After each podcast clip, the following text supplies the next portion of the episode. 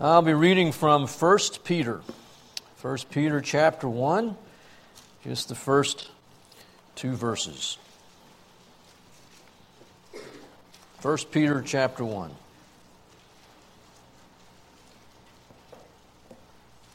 Peter, an apostle of Jesus Christ, to those who reside as aliens, scattered throughout Pontus, Galatia, Cappadocia, Asia, and Bithynia who are chosen according to the foreknowledge of God the Father by the sanctifying work of the Spirit, that you may obey Jesus Christ and be sprinkled with his blood. May grace and peace be yours in fullest measure. Let's pray.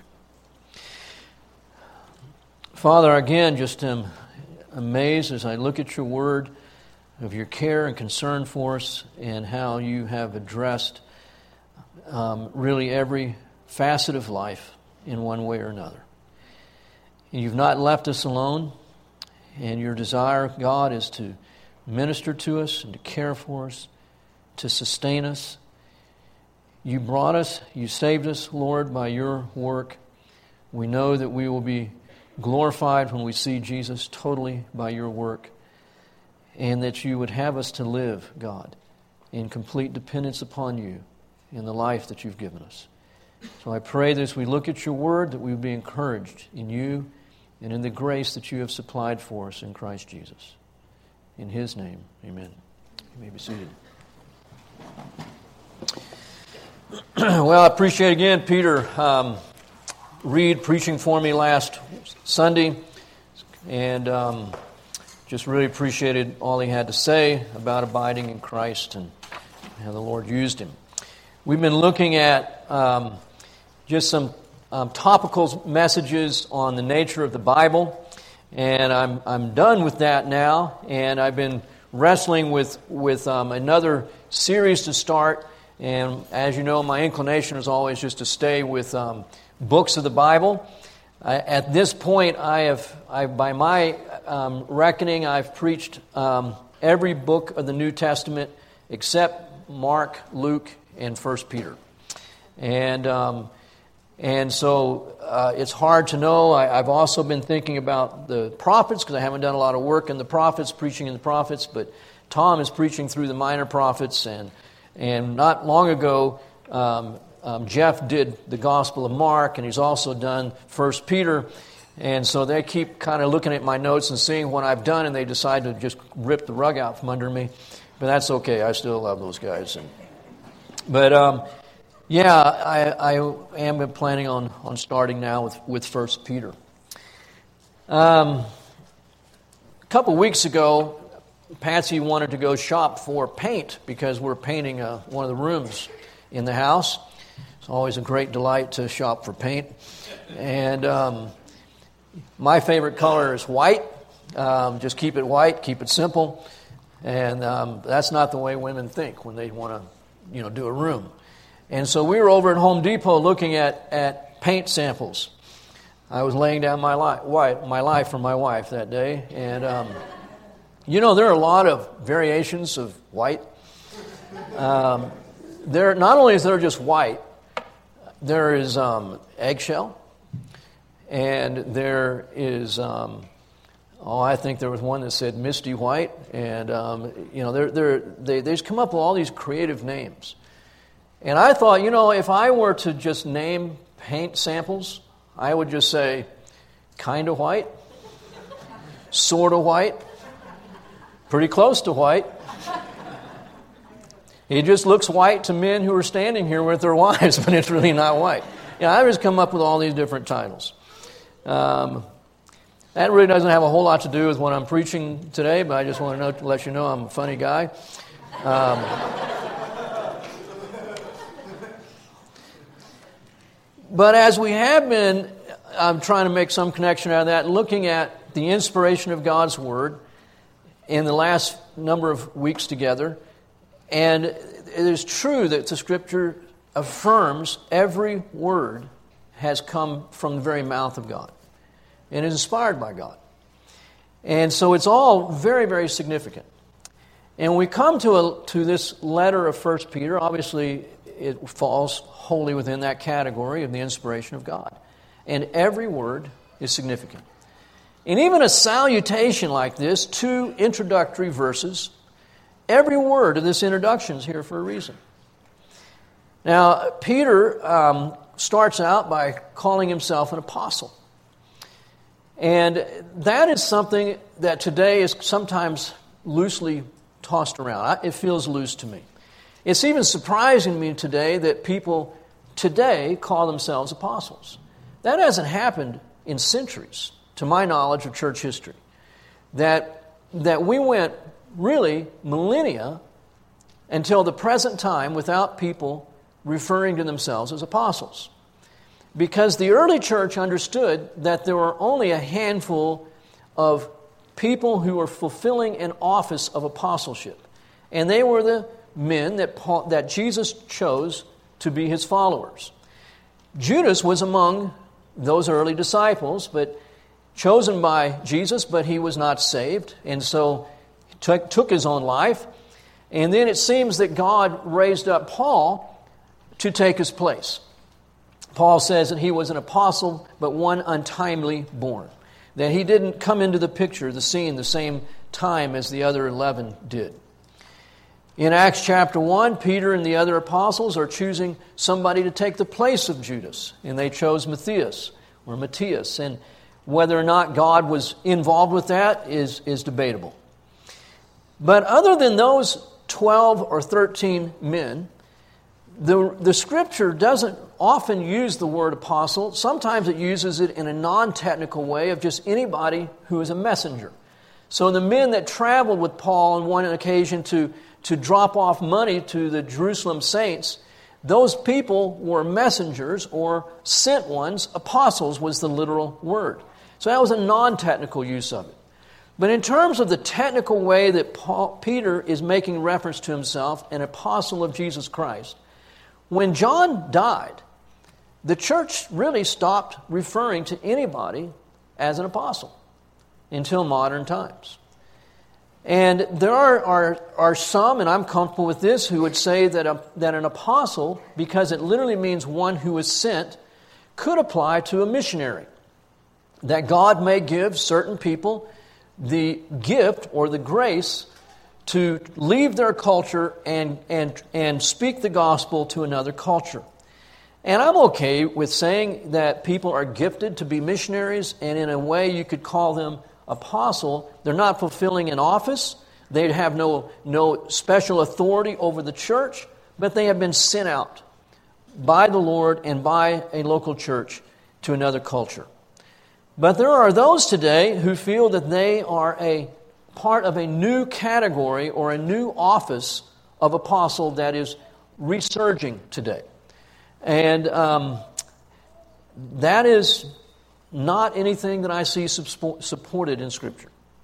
This seems to be an office that was for one particular time, and it has been fulfilled. It came to a close, close, and it was those men that God was using to write the inspired Word of Scripture. And now our authority is, is not in men, but it is in the Word of God. And that is what we rest on. So Peter refers to himself as an apostle of Jesus Christ. And this is where it even starts to get a little more interesting. To those who reside as aliens. Now, um, the word here, literally, for alien is sojourner. And then he says, scattered throughout Pontus, or who are dispersed throughout Pontus. And then he lists these areas of Asia Minor, the northern area of Asia Minor, where apparently Paul had not been Pontus, Galatia, Cappadocia, Asia, Bithynia. Now, there's only three times in the New Testament this word dispersion is used. It's used in the Gospel of John, it's used in James, and here in 1 Peter. And the other two times that it's used, it is in reference to the Jews who have been dispersed. And it seems to be a formal technical term, the um, diaspora, the dispersion, which is still a term used today for the scattered Jewish people of the world. I really see no reason textually to say that when it is a technical term in John and James of scattered Jews that it's not technical here as well. In other words, Peter has written this letter in particular to Jewish Christians who are scattered throughout this area of Asia Minor because of persecution. So, a major theme in this letter is going to be how to respond to persecution, to suffering. There's three main, main things that he's going to be talking about our sanctification, submission, and suffering. And in it all, God's grace is sufficient. So, this is a tremendous little letter for pointing us back to the grace of God and no matter what we're going through in life. Peter says in 1 Peter 5:12, "Through Silvanus, our faithful brother, for so I regard him, I have written to you briefly." So this is kind of a summary statement or a purpose statement exhorting and testifying that this is the true grace of God. Stand firm in it.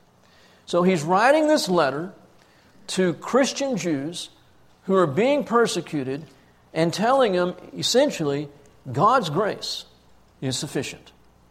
Stand firm in the true grace of God. God is using this suffering, this time of trial, in your scattering, in your dispersion, to sanctify you, take God's grace. There's going to be many opportunities here to live a submissive life. Receive God's grace.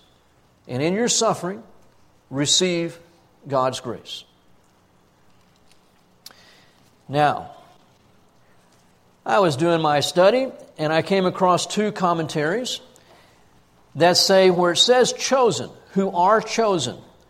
They pointed out to me that the word there, chosen, is actually early in the salutation, right at the beginning. So I got out my Greek New Testament and looked at it. And literally it says, Peter, an apostle of Jesus Christ, to the chosen sojourners of the dispersion. And that totally changes the meaning of the sentence. So most English translations have written it the way that I have it here in my New American Standard. You probably have it the same in your Bible, where who are chosen is the end of the first verse. Y'all see that in your Bible? So, in other words, it sounds like Peter is writing to people who are chosen according to the foreknowledge of God by the sanctifying work of the Spirit that you may obey Jesus Christ and be sprinkled. That may be accurate.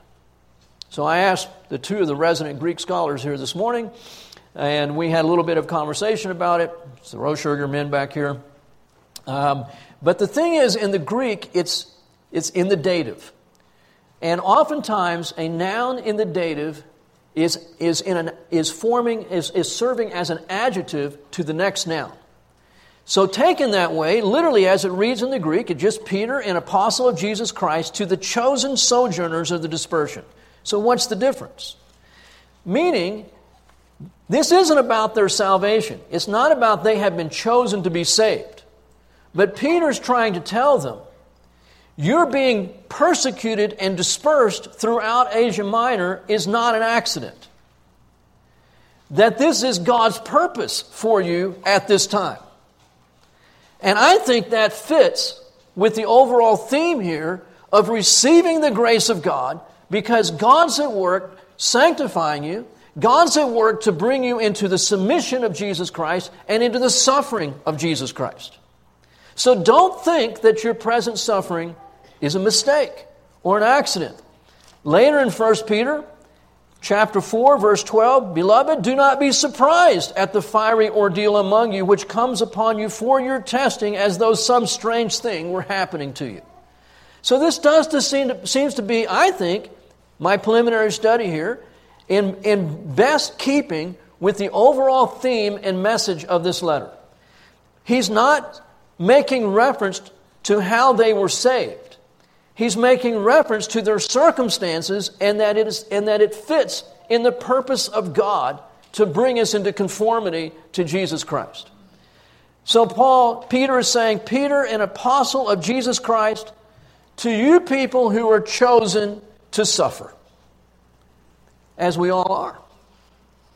We haven't, and see, this is why this one of the reasons this letter is so important. Because we're, if, if, it, if it was pertinent in Peter's day, it is all the more pertinent today. Because we tend to think that every time that something goes wrong, it's because we've done something wrong. Maybe we need to have more faith, maybe we need to repent, but Christians shouldn't be going through trials. And Peter's saying, no, you should be going through trials. That we have been saved and, and saved people, the children of God, are going to experience many of the same things that Jesus experienced. You can take it to the bank. And there's nothing wrong with your faith, should that happen. Just quickly, if you recall, you can look over Ephesians chapter 1. A while back when I was preaching through Ephesians, we noted that chosen is also used there in the beginning. And it says in verse 4 of Ephesians 1 just as he chose us in him before the foundation of the world. So this is very similar to the salutation in 1 Peter. Just as he chose us in him. But keep in mind here, as I noted before when we were looking at Ephesians, where is the to be verb? And, it, and as the New American Standard, I think every English translation translates it the same. None of the English translations say we are chosen to be in Him. That may be true, but there are none of the English texts say that. Somehow we get that in our head when we read this. This is talking about how we got saved. No, it's not. It's saying He chose us, us who? Those who are in Him. He chose those who are in Him, what? The end of the verse. To be holy and blameless. So, this is a, a statement again about sanctification, not about salvation. If you are in Christ, God's purpose for you is to be holy and blameless. That's the point of the verse, and that's why all the English translations put the to be, to, the to be verb with holy and blameless. It does not say, He chose us to be in Him. It says, Those who are in Him are chosen to be holy and blameless. You see the difference? So the emphasis is that you as a Christian should understand God's purpose for you being saved is that you would be like Christ, holy and blameless. And now with that in mind with 1 Peter, we see much the same. The emphasis seems to be you need to understand that if you are in Christ, if you belong to Him, then you are going to experience the same things that Jesus went through, and that includes suffering. So don't think this is something unusual. As he says in chapter 4, verse 12, that this fiery ordeal has come upon you. This should be expected.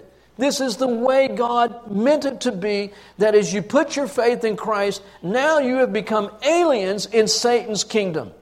This is no longer your home. This is not some place that you should be living to find your comfort.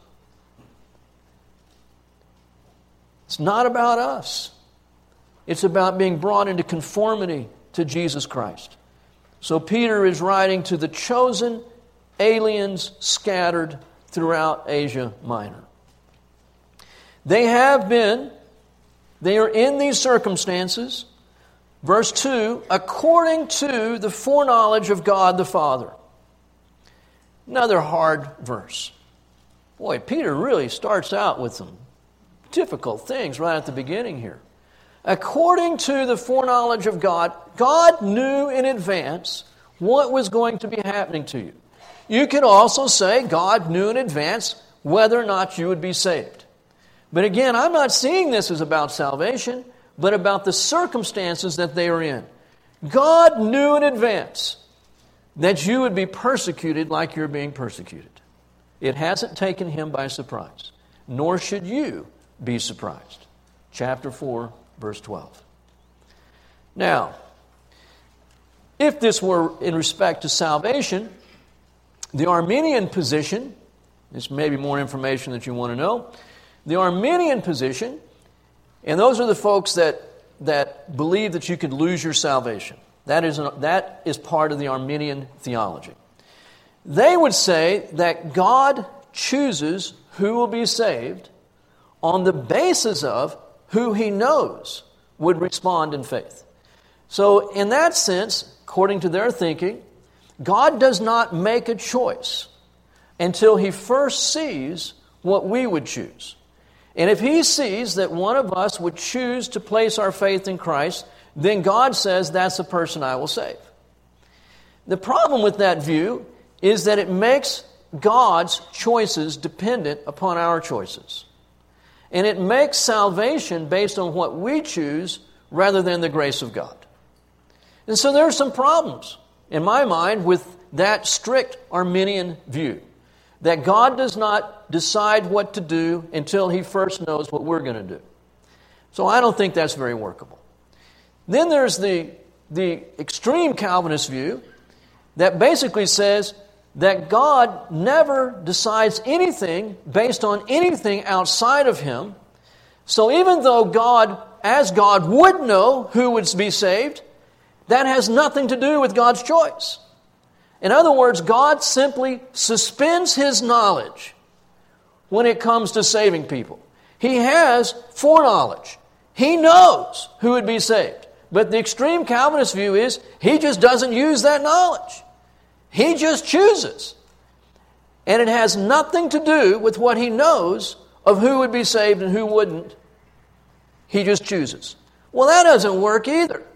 Because how can an all knowing God not know?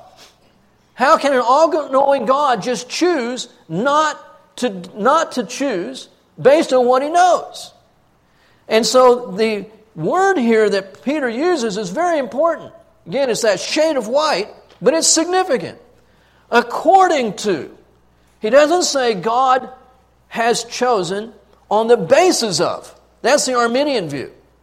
Nor does it say that God just suspends his knowledge. That's the extreme Calvinist view. But God's choice is it simultaneous with, in accordance with, what he knows is going to happen. And so that according with means simultaneous, contemporaneous with. Now, I'm no philosopher, trust me, but I really have appreciated reading Norman Geisler on this in his book Chosen but Free. And I think he does a fantastic job laying out the differences between the extreme Arminian view and the extreme Calvinist view and making camping out on this word according to. And he points out that in eternity, God is not thinking sequentially. He is the present tense I am. And so his knowledge and his choice occur simultaneously, they are contemporaneous. And so there's no linear progression here with God. And so God knows who would respond. He doesn't ignore what he knows. And God chooses. But what he chooses is not based on something because then God is dependent upon that. But it happens simultaneously. God knows, God chooses, it's one event. But again, just to take some of the air out of the argument, this isn't about, as I read this, this has nothing to do with salvation. This is about the circumstances that they're in. God knew.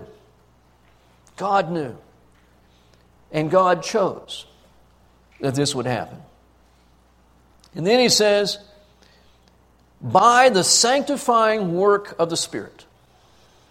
Why doesn't it say by the saving work of the Spirit? See, every word is significant. Again, we look at those shades of white and we go, what difference does it make? It makes a big difference. It doesn't say, because again, how we are, we are born again by the Spirit of God. And Peter's going to make reference later to the imperishable um, seed by which we are born. And so we are born by the Spirit of God. But this doesn't say we have been saved, it's talking about sanctification. And look what happens by the sanctifying work of the Spirit, that you may obey Jesus Christ. We have been saved and we are being sanctified that we might be people who obey Jesus Christ. I often say to our students that different, there is a difference between assurance of salvation and evidence of salvation. The assurance of our salvation is not obedience, but the evidence that we belong to Jesus Christ is that we obey Him. Jesus says, If you love me, you will keep my commandments. That is the evidence of salvation. The assurance of our salvation is not our obedience. The assurance of our salvation is what God has said in His Word. Those who place their faith in Jesus Christ shall be saved. And that's what we take to the bank. That's different, assurance from evidence. But we have been saved. Not that we would continue in disobedience, but that we might walk in obedience with Him. Word order here matters. The Spirit is sanctifying, the sanctifying work of the Spirit is that we might obey, that has to do with sanctification, and be sprinkled with His blood. There are about three times in the Old Testament where sprinkling of blood takes place. In every occasion, it has to do with something is being identified and purified. So it's being identified with the Lamb of God who would ultimately come and shed his blood for us. But it also deals with purification that this object or these people are being cleansed of their sin. Now, word order matters. This is not, in other words, it seems to me, a reference to salvation, atonement, the sprinkled with the blood of Christ. But it follows obedience to Christ. And it seems to be that Peter is simply saying, What's happening here, folks, is you're scattered and you're being persecuted. And it's not a mistake. God knew this would be happening. And God's purpose in it is to bring about further likeness to Jesus Christ, sanctification, to cause you to learn to obey Him in suffering. And the consequence that happens from that is you become purified, practically, not positionally, but experientially. This is sanctification you find yourself being purified from the things of this world because you're suffering at the hands of the world. See, when we suffer, one of two things is going to happen. Either we're going to throw in the towel and say, it's not worth it. I'd rather be like the world than be persecuted by the world. That's one option. Or the other is to go, I thought they were my friends, and they're doing this to me.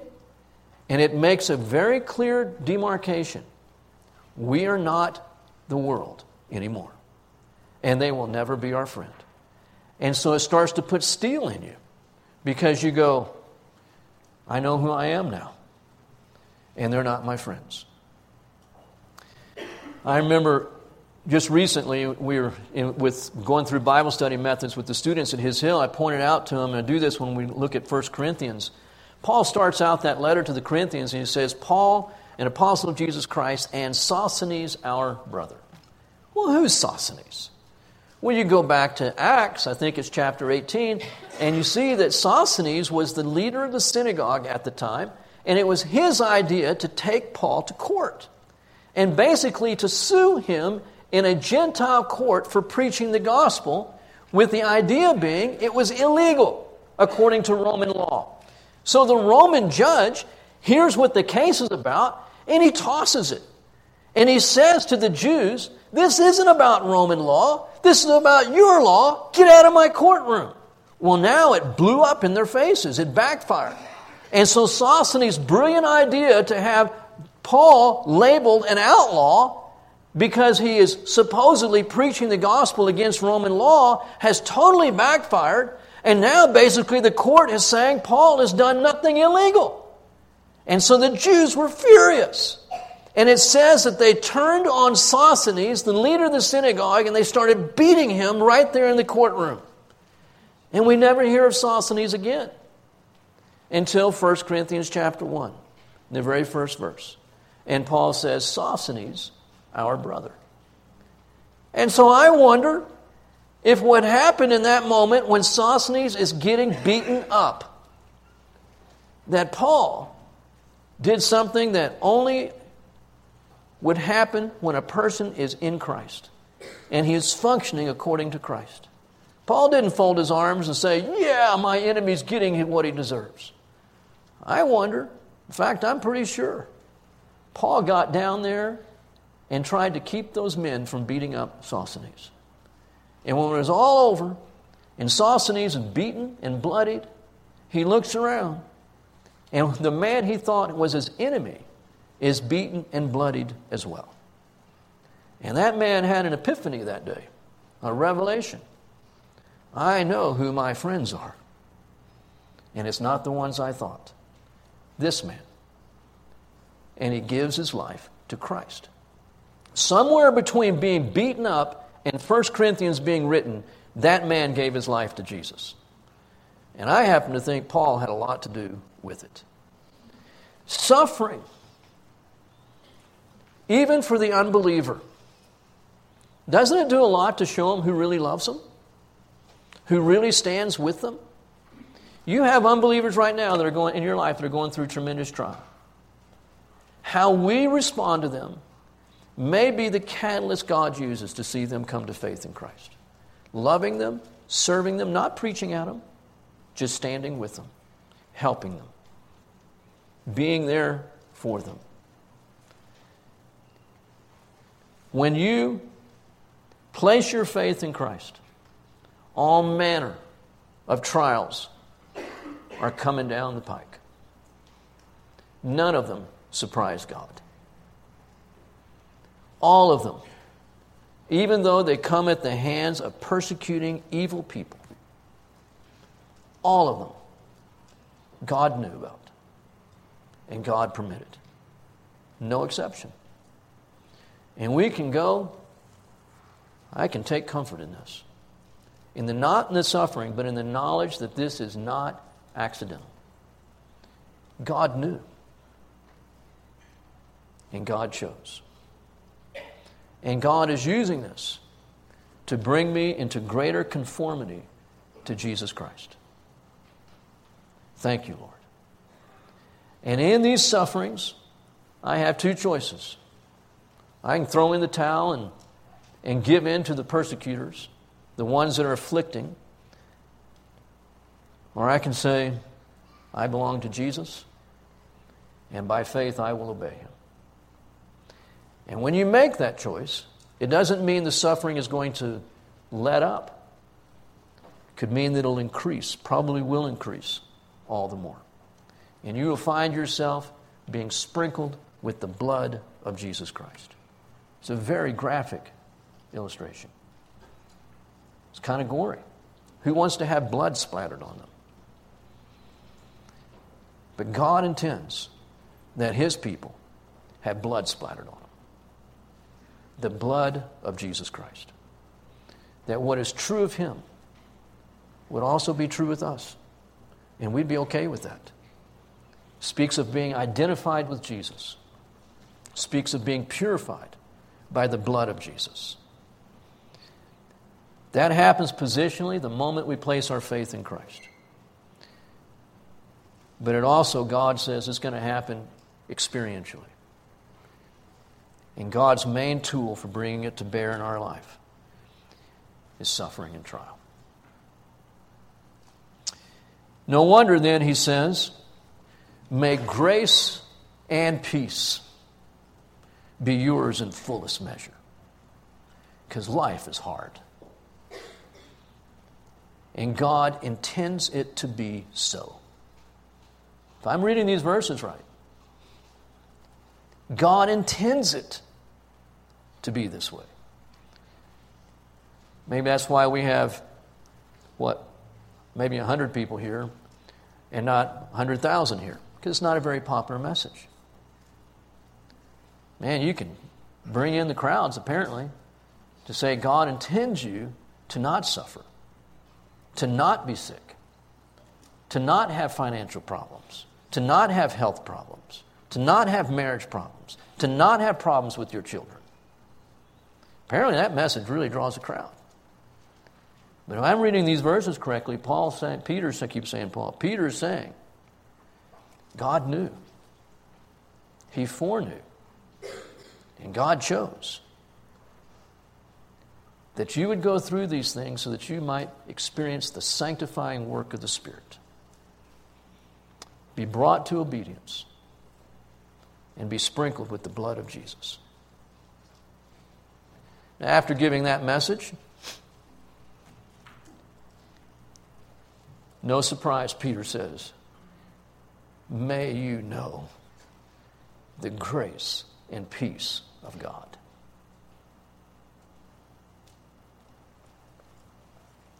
There have been different times when Patsy and I have counseled with, with students. Occasionally, somebody will come to just a deep personal understanding for the first time in their life of their wretchedness. And it's not because I'm standing in class going, You're wretched, you're wretched, you're wretched. But thanks for paying tuition to come to His Hill this year. No, I'm not doing that. But the Spirit will. And good kids from good homes who have never done anything bad, the Spirit of God starts saying to them, There is nothing good in you apart from me. Whoa! Nobody's ever told me that before. God says, Spirit says nobody's been telling you the truth before. Everybody's been building you up, telling you what a wonderful person you are, that the world is, should be happy to have you walking on the planet. Yeah? And the Spirit says, There is nothing good in you except for me. We don't like to hear it. Sometimes they've come to our house and they're sitting in the house in the house, in the living room, just bawling. I'm a wretched person. There's nothing good in me. Tell me, so, tell me it's not so. And all I can think to say is, may grace and peace be upon you. right? I mean, do, I, do we really want to get in the place of telling people contrary to what God is saying? Oh, you're wonderful. Don't have these thoughts. No, and God's saying, You need me desperately. Because apart from me, you are desperately wicked. And so our role is to say, This is the truth, folks. Bad things happen to good people, and God intended it. Not because God is evil or because God wants to hurt us, but God's agenda is conformity to Jesus Christ. We don't have that agenda for ourselves. When it, if we, do we really, really mean it? We say, God, whatever it takes, bring me into the likeness of Jesus Christ. Except, no cancer, right? No wayward children, no, no getting fired from my job. No persecution at work. But God is totally committed to us being brought into the likeness of Jesus Christ. We're going to have another wedding soon in the church. And I've been meeting with Eric and Cassidy. Patsy and I have Sunday evenings and getting them prepared for what they're about to experience. And, and, and I just told them not long ago says you need to understand you're going to see things about yourselves that you never saw before. And your temptation is going to be to look at the other person and say, You caused that. I didn't used to be this way. I was never like this until I married you. You're the problem. No, it's always been in you. But God's using the marriage to bring it out to expose what you weren't willing to see before, couldn't see before. Because God's intention, more than anything else, is not to have, uh, we, our goal is happy marriage, first and foremost. God's goal is Christ likeness, first and foremost. And marriage is just one more tool in his toolbox to bring that about. God knew when you got married that these things were going to come to the surface. He knew that. And he still allowed you to marry that person. Because his goal is obedience to Jesus Christ, sprinkled with the blood of Jesus Christ, that we might be sanctified, brought into the likeness of Jesus Christ. And there is not a person in this room that does not constantly need God's grace and peace. Because God's purpose will not coddle us. It's hard. And we can't do it. We cannot go through the sanctifying processes of God on our own. We couldn't get saved on our own, and we can't go through the sanctifying work of God on our own. It requires the grace of God. And God wants us to know His grace and His peace. Peace because I don't have to think what is wrong, but peace because I know God is in control. There's nothing that happened that God didn't know about it beforehand. Thank you, Jesus. Peace. And grace, not just grace, my sins have been covered, but grace, I need your help. I need your enabling. As Hebrews says, that we can come to the throne of grace to receive grace and help in our time of need. And we can come boldly before the, before the throne of grace. Grace, enabling the strength of God. And then it might be ours in fullest measure.